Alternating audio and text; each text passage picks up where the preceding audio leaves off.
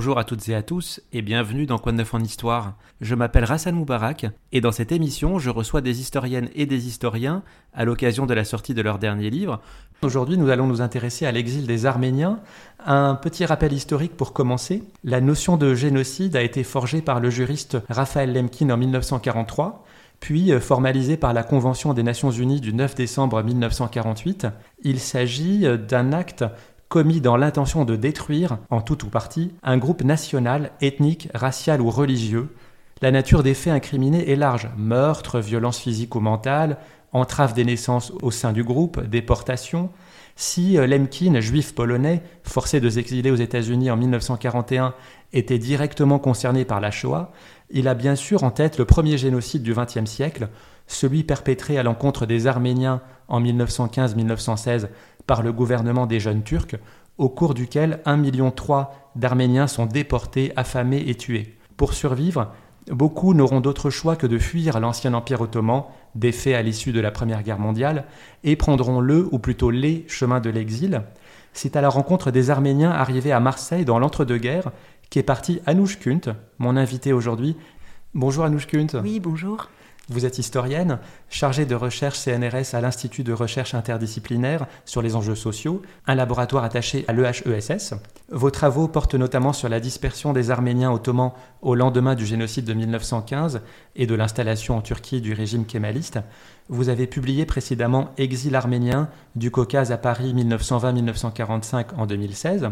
Vous co-dirigez également la revue Sensibilité, Histoire, Critique et Sciences sociales, éditée par Anna et vous publiez actuellement Au bord de l'effacement sur les pas d'exilés arméniens dans l'entre-deux-guerres aux éditions de la Découverte, un livre qui a été récompensé par le prix Augustin Thierry au dernier rendez-vous de l'histoire de Blois en octobre 2023.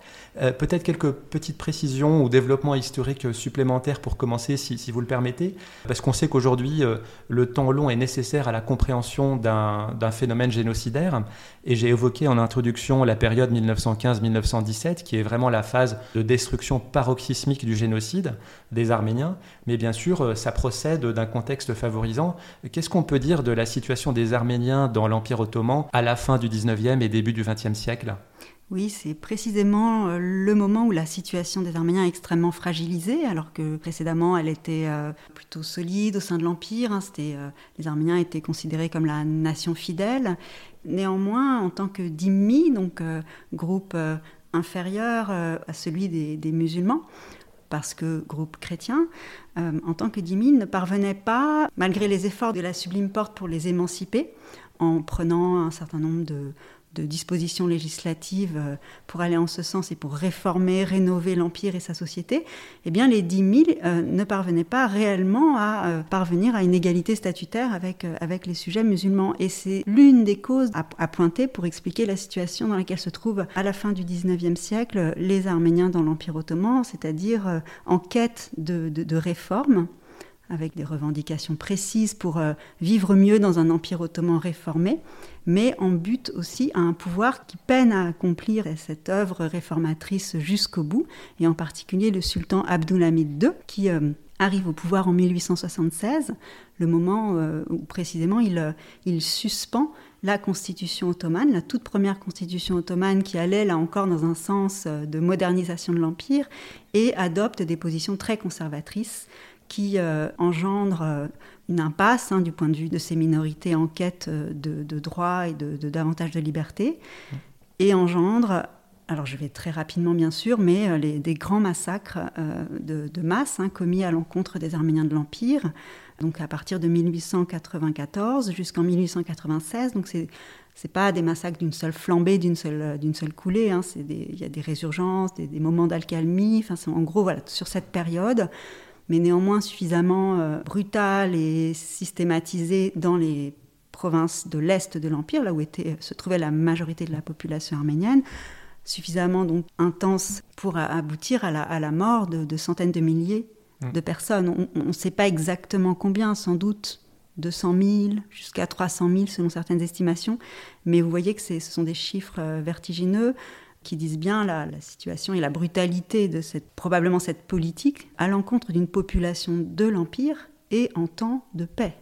On l'a dit, l'Empire ottoman est défait euh, à l'issue de la Première Guerre mondiale, et donc le traité de Sèvres, qui est signé le 10 août 1920 entre l'Empire ottoman et les Alliés, proclame que le gouvernement ottoman reconnaît aux puissances alliées le droit de poursuivre en jugement et de punir les responsables des massacres et des déportations.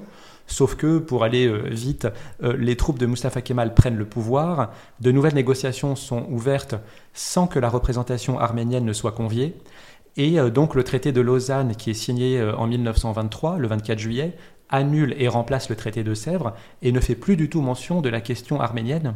Donc sous quelle forme de répression les Arméniens continuent de subir dans le territoire turc après la Première Guerre mondiale, donc dans les années 20 au tout début des années 20, dans cet intervalle très trouble qui correspond aux négociations de la paix, donc à Paris s'ouvre la conférence de la paix où effectivement il y a une délégation arménienne qui est euh, entendue avec ses revendications. Ça aboutit, comme vous l'avez très bien dit, euh, au traité euh, de Sèvres.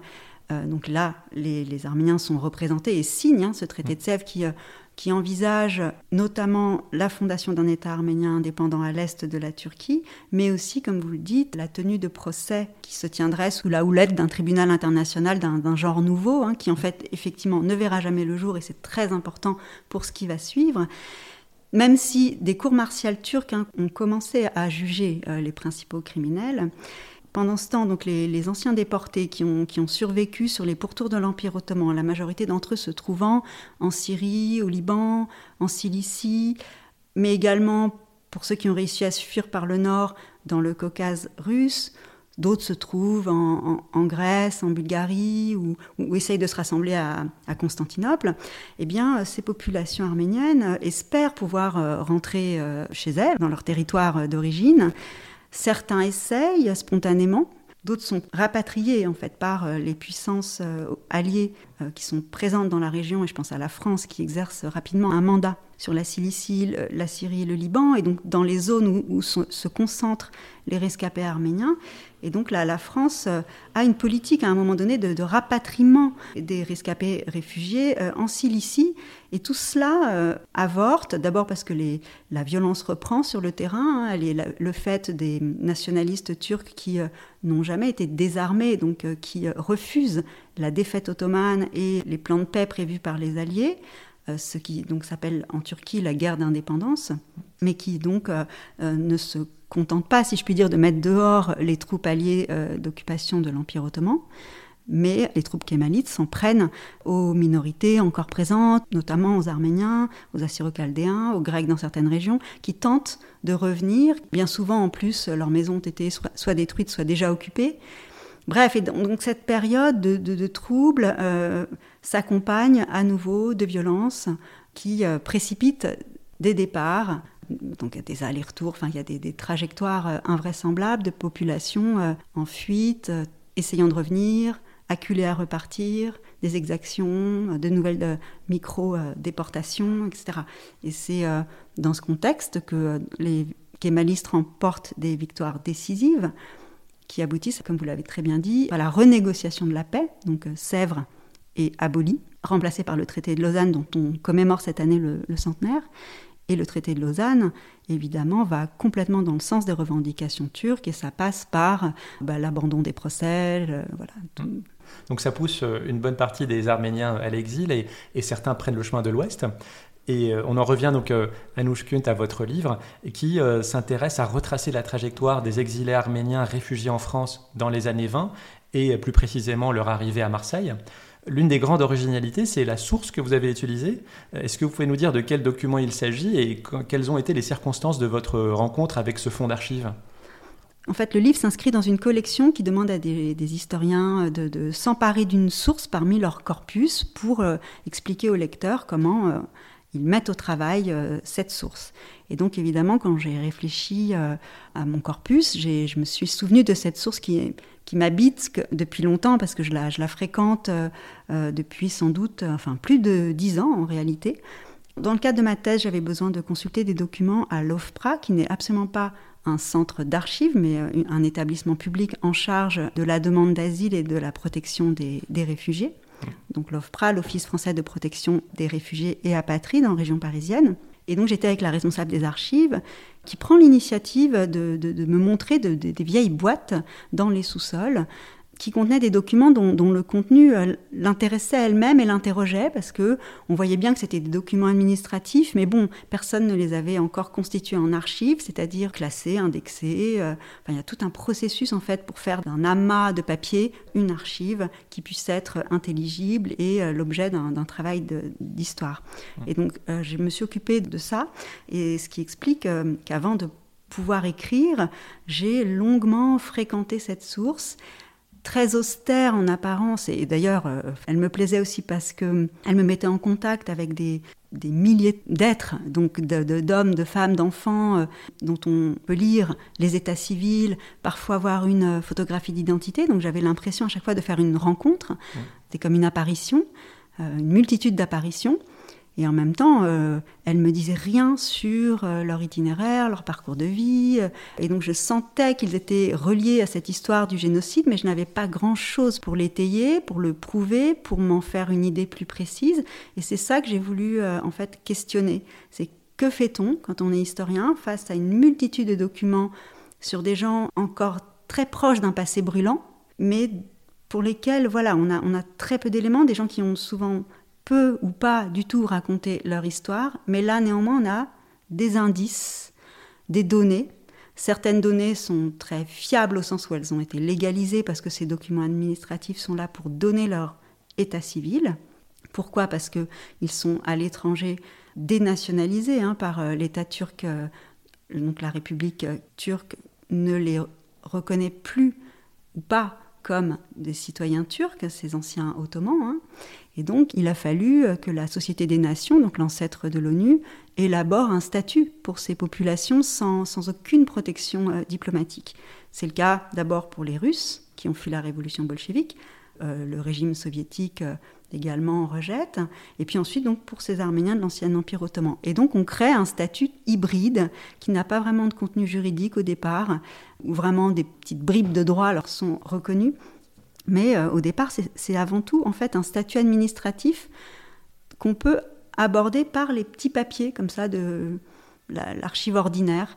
Et donc voilà, c'est ça que j'ai eu envie de, m'intéresser à ce moment de, bricolage d'un statut international, donc qui va être finalement élaboré par donc la Société des Nations, qui va en 1933 rédiger la première convention de Genève sur ce statut international de réfugié, donc qui donne une première définition globale mais ça fait déjà dix ans qu'il est porté ce statut.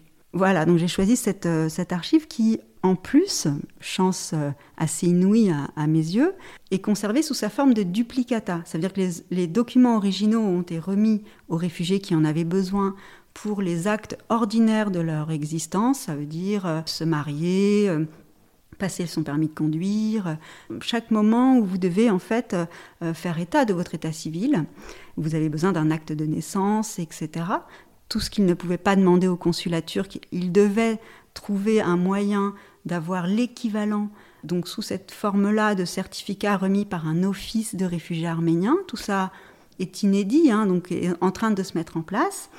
Et donc les originaux leur ont été remis. Il en est resté les duplicata qui reprennent évidemment la nomenclature des états civils avec les adresses, parfois les métiers. Euh, et puis, par chance, dans les marges, sur les bords, dans, les coins, vous avez des annotations qui sont le produit euh, du geste administratif, le produit aussi de, ce qui s'est dit certainement euh, dans les bureaux de l'office ou euh, si l'office a reçu une lettre pour, pour l'aider à établir un document. Donc l'agent, le, directeur de l'office, a noté dans les marges de micro-bribes d'informations qui là me, voilà, ont retenu toute mon attention également. C'est-à-dire que j'ai voulu travailler ensemble la nomenclature et les bordures, dans une sorte de double voie du, document. Oui, donc c'est une véritable expérience d'écriture hein, que vous faites dans le livre. Ce n'est pas un traité euh, d'histoire classique, mais il y a des réflexions personnelles et puis il y a aussi euh, une sorte d'enquête, parce que vous l'avez dit, les originaux de ces euh, documents administratifs ont été remis aux personnes demandeuses.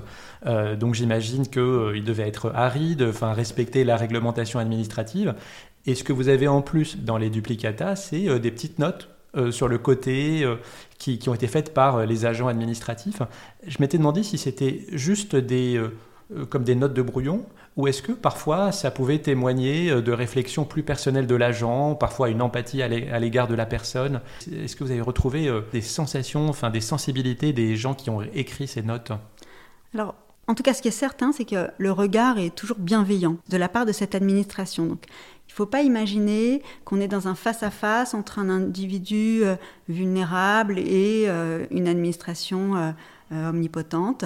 Là, on est dans quelque chose de, l'ordre d'un accompagnement. L'Office des réfugiés arméniens, tel qu'il fonctionnait dans l'entre-deux-guerres, de même que l'Office des réfugiés russes, ou un peu plus tard l'Office des réfugiés espagnols, était là pour représenter, comme l'aurait fait un consulat, les intérêts des réfugiés. Le statut s'appliquait à eux de façon collective la SDN avait reconnu un certain nombre de groupes comme euh, relevant de ce statut de réfugiés, parce que ces groupes avaient été collectivement dénaturalisés et laissés sans nationalité, sans droits civiques, sans droits nationaux. Dès lors, il n'est pas nécessaire de, raconter, de prouver son existence, mais de simplement prouver que vous êtes arménien, par exemple. Mmh. Et il y a, je pense, une réelle complicité entre les personnes en demande d'un finalement assez simple et sommaire euh, document euh, administratif, et l'agent qui est issu de la communauté arménienne, ou bien de la communauté russe pour, pour les Russes, connu en général euh, déjà des services publics français, connu, apprécié, c'est souvent issu de, des cercles diplomatiques.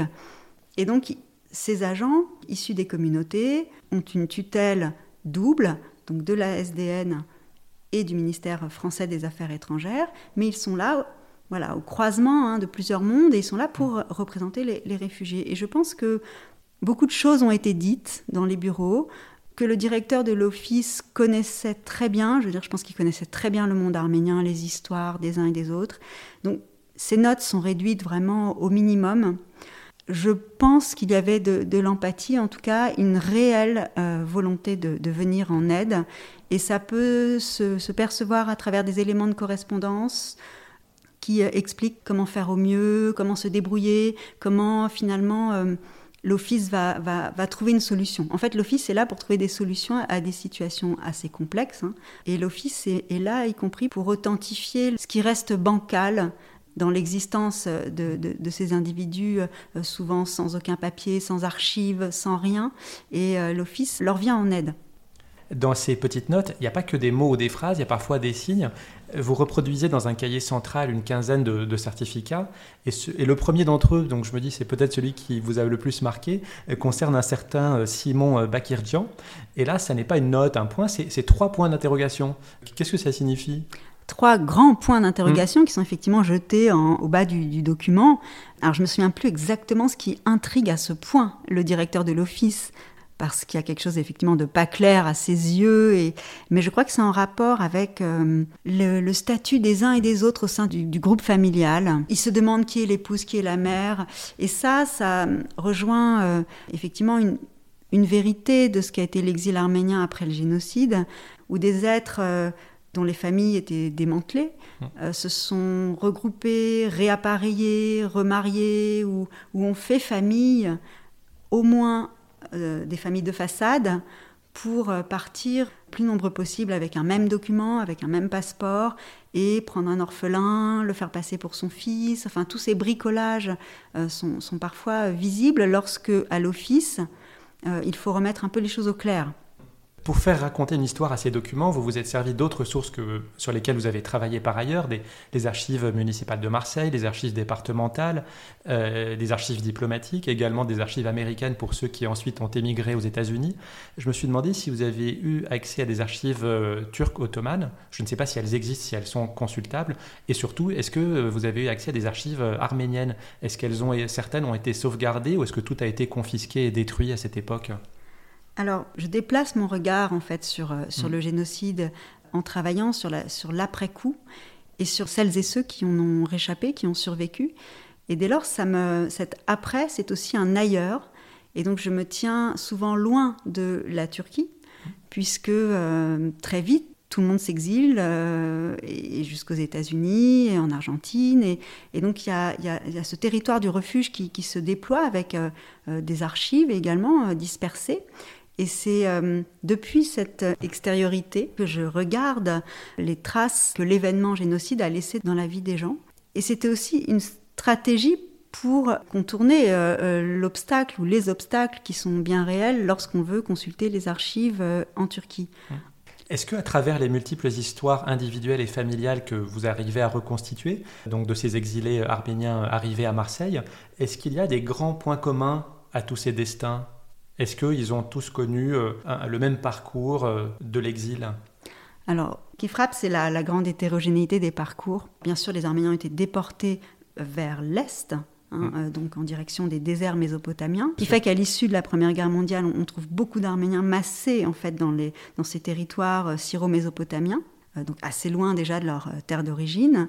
Donc certains vont, partir de là, des, grands ports de, Méditerranée orientale, notamment de, Beyrouth, mais d'autres ont gagné Constantinople, d'autres ont, essayé de, fuir par les Balkans, d'autres se trouvent dans le Caucase russe, ce qui fait que déjà la, cartographie qu'on peut avoir de ce monde arménien en suspens autour, sur les pourtours de l'Empire euh, ottoman est une cartographie éclatée, qu'ensuite, au sein de chaque région, ils vont s'adresser à, différents types d'autorités. Hein. Les uns sont face euh, à des pouvoirs mandataires, voilà, et, à différentes administrations qui vont leur donner plus ou moins facilement des, papiers pour euh, partir, pour émigrer vers, vers bah, notamment la France, qui à ce moment-là euh, ouvre ses frontières à, l'émigration et les ouvre très largement parce que la France est en quête de main-d'œuvre à l'issue de la Première Guerre pour euh, aider à, l'effort de reconstruction nationale. Ce qui fait que voilà, les, trajectoires, même si à la fin elles convergent vers, euh, notamment vers la France, hein, qui est un des principaux pays d'accueil, avant d'y parvenir, les trajectoires sont morcelées, complexes, absolument pas en ligne droite. voilà, donc c'est tout dépend de l'échelle d'analyse que vous adoptez. Et on voit aussi que pendant le trajet, par exemple, bah, il y a des naissances. Enfin, C'est-à-dire que ceux qui partent euh, n'arrivent pas tous, et puis il y, a des nouveaux qui, sont là en cours de route. quoi. C'est une espèce de, continuité de la vie, même si ça fait un peu cliché de dire ça. Oui, mais c'est important parce que la vie revient après cette traversée de, de la mort euh, radicale et de la mort de masse. Et on le voit parce que justement, tous n'arrivent pas euh, d'un seul coup en France. Hein. C'est une histoire qui, de sortie de guerre, de sortie de génocide, dans, ce climat d'incertitude dont, je parlais. Bon, les gens ont malheureusement continué à mourir, d'autres euh, se sont mariés, ont eu des enfants, et on le voit ça dans les certificats euh, administratifs parce qu'il s'agit de bah, décliner son identité avec les dates de naissance, les lieux de naissance, et puis il arrive qu'on puisse retracer en fait l'arrivée au monde d'une fratrie et ça permet de se faire une idée d'itinéraire d'exil qui serait euh, invisible autrement. On a souvent peu d'éléments pour retracer euh, des, itinéraires de, fuite, de sortie d'empire, qui sont, euh, comme je l'ai dit, loin d'être linéaires et avec des coups d'arrêt, des, bifurcations, des, retours en arrière.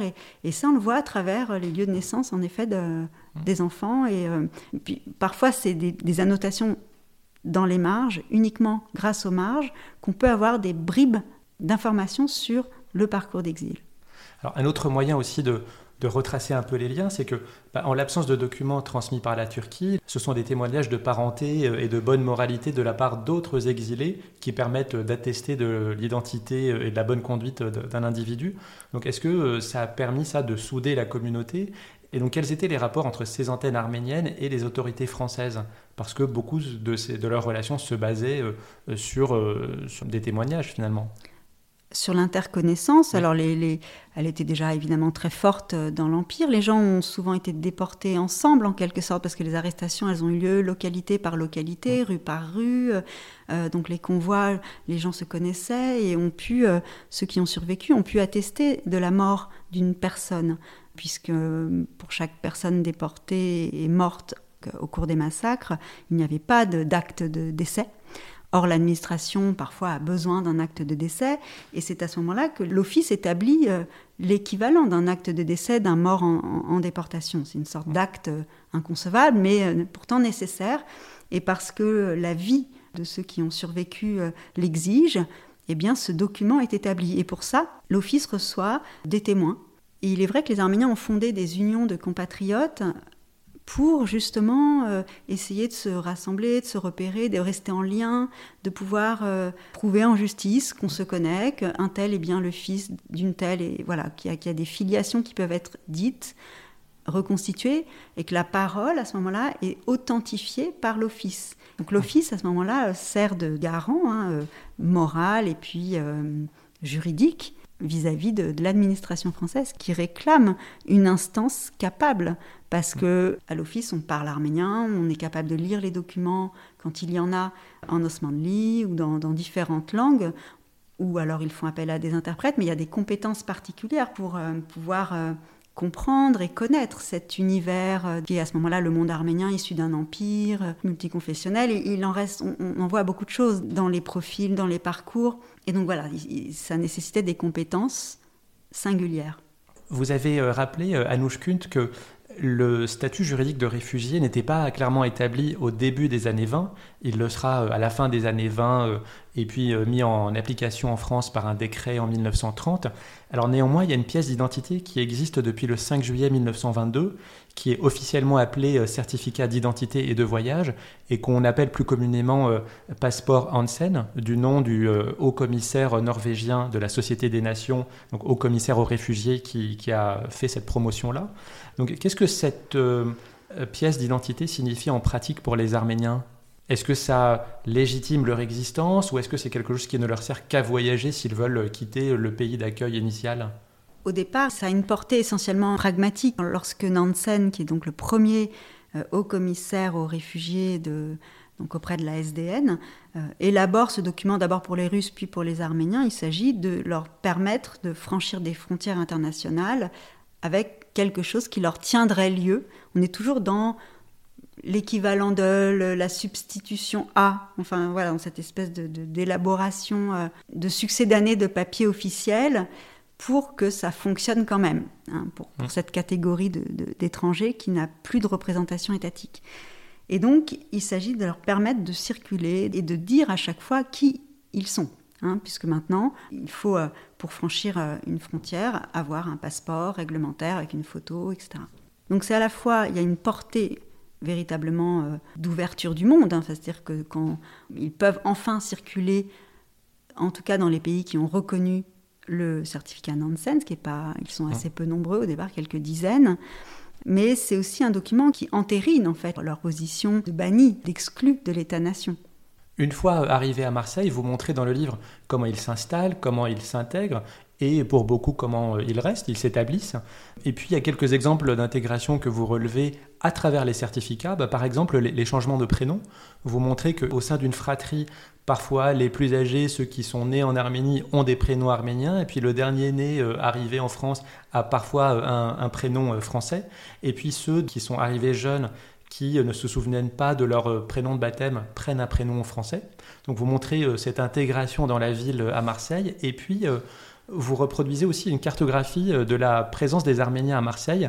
Alors il y a une carte que vous avez dessinée à la main et qui est reproduite dans le livre. Alors donc pourquoi ce choix d'avoir repris un dessin euh, finalement préparatoire? Et puis euh, qu'est-ce que ça vous dit de l'occupation de la ville par les Arméniens? Cet ouvrage entraîne en fait le lecteur dans mon, dans mon atelier d'historienne. Mmh. Donc je lui montre en quoi consiste en fait la mise au travail d'une source qui est au départ un objet opaque, farouche, qui ne livre pas ses secrets. Voilà, la source, faut pas attendre qu'elle vous dise tout tout de suite. C'est essayer de la, faire parler, comment euh, faire entendre sa, ses, multiples voix. Donc moi, je me, je me, risque un peu aussi dans, dans cet exercice. Euh, je sors euh, de, de, la, de, la, zone de confort du chercheur qui finalement expose son savoir. Et ce que je trouvais intéressant, c'est de montrer comment certaines étapes qui d'habitude sont effacées hein, de, de, nos productions scientifiques, et notamment ce qui est l'équivalent du croquis. Alors il se trouve que là c'est pas vraiment un dessin, c'est j'ai percé une feuille avec des, pointillés. À un autre moment, je, découpe une carte. Et en fait, la carte dont vous parlez, de l'inscription des Arméniens à Marseille, fait écho à la carte découpée précédemment. Ces deux documents que j'appelle les deux documents de travail qui se font écho. Et je trouvais que c'était plus juste de hum, représenter cette arrivée des Arméniens, les premières implantations euh, à Marseille de cette façon-là, en découpant des formes, en les posant sur une feuille plutôt qu'en les collant. Euh, tout ça est justifié bien sûr, mais je trouvais que c'était plus juste pour rendre compte d'une population finalement encore en mouvement, en partie, qui n'est pas véritablement fixé, installé, si tant est qu'on le soit jamais. Hein. En réalité, certaines de ces implantations sur la longue durée sont restées identifiées à des quartiers arméniens parce que ils ont construit une église. Voilà, il y, a un temps long aussi de, l'installation des Arméniens à Marseille. Puis d'autres, dans d'autres cas, ça n'est plus, plus, plus significatif. Je pense à Belzins, dans le cœur de Marseille, qui a, dans l'entre-deux-guerres, où il y avait d'autres communautés, hein, il y avait des Italiens euh, notamment, mais euh, beaucoup d'Arméniens. Aujourd'hui, ça n'est plus le cas. Et donc voilà, je voulais montrer à travers ces documents de travail un savoir en train de se construire qui soit en adéquation aussi avec les réalités éphémères que j'essaye d'attraper à un moment donné. Tout ça n'est possible que parce que j'ai fait aussi le travail de fond sur euh, ces 12 000 documents avec l'aide d'une ingénieure d'études. Euh, on a élaboré des cartes. Donc tout repose aussi sur des données très précises en réalité. Et grâce à ce socle informatif, j'ai pu prendre une certaine distance et, faire euh, valoir un autre geste. Marseille n'est pas forcément la destination finale de ces exilés. Certains euh, sont en transit, pour reprendre le titre d'un livre de Céline Régnard, vers euh, les États-Unis. Est-ce que vous retrouvez dans ces documents des informations sur les raisons du départ et, un peu sur euh, les caractéristiques de ceux qui partent, qui quittent Marseille? Pour aller aux États-Unis. Mm. D'accord. Alors Marseille, en effet, c'est avant tout la porte d'entrée hein, en France certains documents sont émis pour permettre de faire des démarches auprès du consulat des États-Unis et obtenir un visa et donc je me suis demandé en effet pourquoi. Donc ça demandait d'aller voir des archives complémentaires à la préfecture de police des Bouches-du-Rhône, donc conservées aux archives départementales euh, des Bouches-du-Rhône qui se trouvent aussi à Marseille. Et là on, on, apprend un petit peu plus sur les motivations. Alors on peut trouver euh, des jeunes femmes qui euh, vont se marier avec des hommes d'origine arménienne mais devenus américains. Et en fait il s'agit d'hommes installés aux États-Unis avant la Première Guerre mondiale, dans ce climat très détérioré euh, qui avait valu à, des hommes qui étaient arrivés aux États-Unis avant la Première Guerre mondiale pour euh, tenter leur chance comme euh, voilà c'est la grande aventure voilà transatlantique. Et ces hommes-là apprenant que leur famille a été détruite dévastée durant la Première Guerre mondiale tentent de faire venir les, survivants les célibataires tentent d'épouser des jeunes femmes, des veuves ou euh, orphelines, jeunes ou moins jeunes d'ailleurs. Donc il y, a ce profil-là, il y a également des enfants qui retrouvent leur mère ou leur père, euh, les familles ont été séparées. Euh, voilà, l'histoire du génocide, c'est une histoire de, familles détruites et dispersées et de, gens qui se cherchent pendant des décennies. Ça passe par les États-Unis, ça peut passer par l'Argentine, ça peut passer par l'Uruguay. Et puis l'autre profil, ce sont des mères de famille devenues veuves qui, euh, là encore, cherchent à retrouver un fils qu'elles n'ont pas vu depuis 10, 20, 30 ans. Donc encore une fois, ce sont ces hommes partis au début du XXe siècle, avant la Première Guerre mondiale, qui ont obtenu la citoyenneté américaine et qui sont en moyen, donc grâce à ce statut, de, de faire venir, quoique difficilement, un parent, un membre de leur famille, un proche ou, ou une jeune femme qu'ils viennent tout juste d'épouser, aux États-Unis où des lois viennent d'être euh, adoptées à partir de, 21 pour justement euh, restreindre l'immigration internationale. Et donc y a ces, les Arméniens jouent un va-tout là, enfin ils ne sont pas euh, les seuls hein, dans ce cas-là, mais moi ça m'intéressait dans un monde détruit de voir quelles cartes étaient jouées et par qui. C'est l'instauration des quotas par les autorités américaines d'immigration, c'est ça? Absolument, la, politique des quotas qui hum. restreint fortement l'arrivée des, populations. D'accord. Vous venez de rappeler que bah, les génocides et la suite, c'est vraiment du temps long. Et les archives que vous avez pu consulter, c'est la période 1929 à 1952, les cartons que vous avez euh, retrouvés.